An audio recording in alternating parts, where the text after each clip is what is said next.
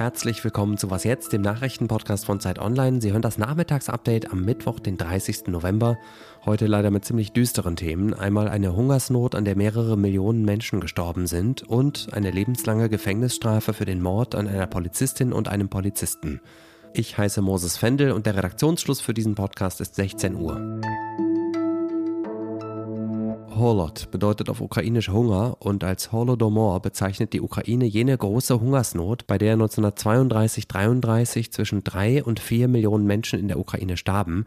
Die war damals Teil der Sowjetunion und der Hunger entstand nicht etwa durch eine Naturkatastrophe oder so, sondern er war die Folge gezielter politischer Entscheidungen in der Hauptstadt Moskau. Eine davon war, die Landwirtschaft in der Sowjetunion zu kollektivieren, also zu verstaatlichen.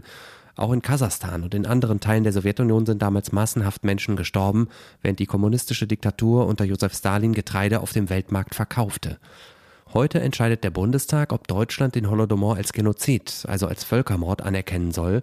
Franziska Davis ist Osteuropa-Historikerin an der Uni München. Hallo, Frau Davis. Hallo. Welche Bedeutung hat der Holodomor für die Ukraine heute? Der Holodomor ist äh, in der ukrainischen Erinnerung das größte Trauma ihrer Geschichte im 20. Jahrhundert.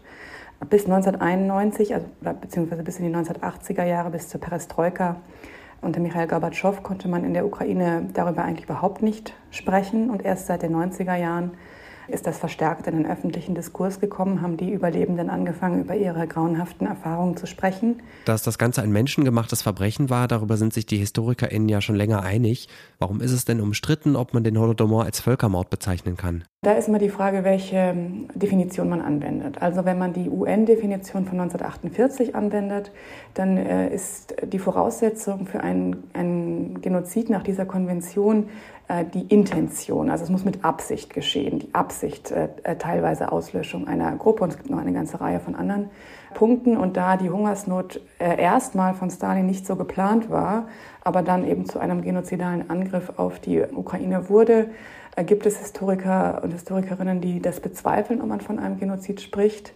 Wenn man aber diesen Genozidbegriff weiter anlegt und vor allem auch mit in den Blick nimmt, dass etwa zur gleichen Zeit, aber auch schon vorher mit einem großen Schauprozess gegen ukrainische Eliten in Anfang der, also 19, im Jahr 1930 äh, und dann eben in den darauffolgenden Jahren richtigen Terror, Verfolgung, eine fast vollständige Auslöschung der ukrainischen Eliten.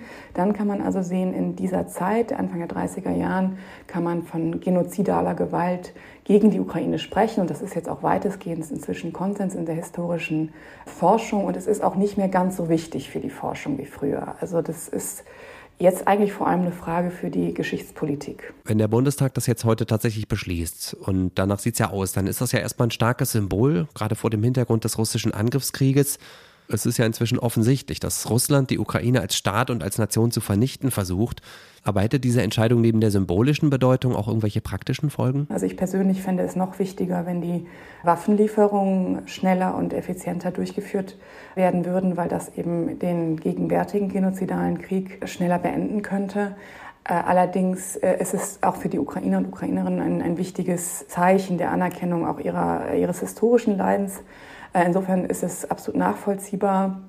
Aber es hätte, weil, weil nicht Deutschland, sondern die Sowjetunion äh, dieses Verbrechen begangen hat, keine unmittelbaren ähm, Auswirkungen, äh, weil ja Russland als Nachfolgestaat der Sowjetunion äh, der Adressat äh, sein müsste für, für Wiedergutmachungs-, für, vielleicht für Reparationsforderungen.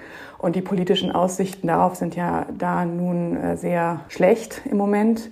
Und auch in Russland wird es natürlich nicht als Genozid gesehen, sondern da wird immer noch das Märchen verbreitet, dass es sozusagen ein, ein tragisches Unglück war, das ganz viele Völker der Sowjetunion gleichermaßen betroffen hätte. Danke an Franziska Davis von der LMU München. In der Nähe der Stadt Kusel in Rheinland-Pfalz hat Anfang des Jahres ein Mann einen Polizisten und eine Polizistin getötet. Passiert ist das, als die beiden bei einer Verkehrskontrolle am frühen Morgen sein Auto anhielten. Während der Kontrolle schoss er dann plötzlich aus nächster Nähe mit einer Schrotflinte und einem Jagdgewehr auf die beiden Beamten. Heute hat das Landgericht Kaiserslautern den Hauptangeklagten zu lebenslanger Haft verurteilt. Der Oberstaatsanwalt sagt, die Tat hätte was von einer Hinrichtung gehabt. Das Gericht hat deshalb auch entschieden, dass die Schuld des Täters besonders schwer wiegt. Normalerweise ist es in Deutschland so, dass lebenslange Haft nach 15 Jahren zur Bewährung ausgesetzt werden kann. Bei besonderer Schwere der Schuld geht das aber nicht. Das heißt, der Mörder muss wohl tatsächlich für den Rest seines Lebens ins Gefängnis. Aber warum hat er den Mord begangen? Laut dem Gericht wollte er vertuschen, dass er illegal gejagt hatte. In seinem Auto wurde nämlich totes Wild gefunden. 22 frisch geschossene Hirsche und Rehe sollen es gewesen sein. Wegen Beihilfe zur Wilderei hat das Gericht auch den zweiten Mann verurteilt, der im Auto des Mörders gesessen hat. Eine Strafe bekommt er aber nicht, weil er schon vor Prozessbeginn umfassend ausgesagt und dadurch geholfen hat, den Mord aufzuklären. Die Bundesregierung hat sich auf neue Regeln für die Zuwanderung von Fachkräften geeinigt. Das Bundeskabinett hat heute die Eckpunkte für ein neues Gesetz verabschiedet. Wirtschaftsminister Robert Habeck von den Grünen hat sie so zusammengefasst. Wir werden die Grenzen und die Schwellen für Zuwanderung senken.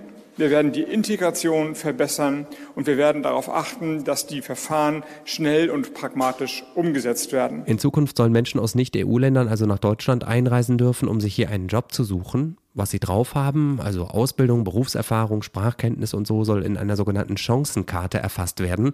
Vorbild dafür ist Kanada, das schon länger auf ein solches Punktesystem setzt. Leichter einwandern können sollen außerdem Menschen mit mindestens zwei Jahren Berufserfahrung und einem staatlich anerkannten mindestens zweijährigen Berufsabschluss im Herkunftsland. Anders als bisher müssen sich diese Leute ihren Berufsabschluss in Deutschland dann nicht mehr formal anerkennen lassen. Bisher sind das wie gesagt erstmal nur Eckpunkte. Anfang des neuen Jahres will die Regierung einen Gesetzentwurf vorlegen, der dann natürlich auch noch durchs Parlament muss. Und noch etwas hat das Bundeskabinett heute beschlossen, nämlich eine nationale Strategie gegen Antisemitismus und um das jüdische Leben in Deutschland zu fördern. Das sei dringender denn je, sagt der Antisemitismusbeauftragte der Bundesregierung Felix Klein. Denn es gebe immer mehr judenfeindliche Vorfälle. Wenn hierzulande Synagogen angegriffen werden, meine Damen und Herren, dann ist das keine legitime Kritik an Israel, dann ist das blanker Antisemitismus. Die Strategie besteht laut Klein aus fünf Handlungsfeldern. Erstens bessere Datenerhebung und Forschung zu Antisemitismus. Zweitens Bildung, um Antisemitismus besser vorzubeugen. Drittens soll die Erinnerungskultur an den Holocaust bzw. die Shoah gestärkt werden. Viertens sollen Justiz- und Sicherheitsbehörden besser auf antisemitische Vorfälle reagieren. Und fünftens soll die heute in Deutschland lebende jüdische Gemeinschaft gestärkt werden. Zum ersten Mal seit Monaten ist die Inflation im Euroraum wieder leicht gesunken. Die Statistikbehörde Eurostat schätzt, dass sie im November bei 10,0 Prozent im Vergleich zum Vorjahresmonat lag. Letzten Monat, also im Oktober, war sie mit 10,6 Prozent so hoch wie noch nie. Dass sie jetzt also zum ersten Mal wieder sinkt, hängt laut Eurostat damit zusammen, dass die Energiepreise im November etwas langsamer gestiegen sind als in den Monaten davor. Das heißt, die Preise steigen zwar immer noch, aber eben nicht mehr so doll. Was noch? Haben Sie schon dieses Herr der Ringe Prequel gesehen? Sie wissen schon, die Ringe der Macht. Ich hoffe, ich verrate jetzt nicht so viel, wenn ich sage, dass ein neu entdecktes Metall da eine Rolle spielt. Ein paar tausend Jahre später trägt Frodo dann ein Kettenhemd aus diesem Metall, aber das ist jetzt, glaube ich, wirklich ziemliches Nerdwissen.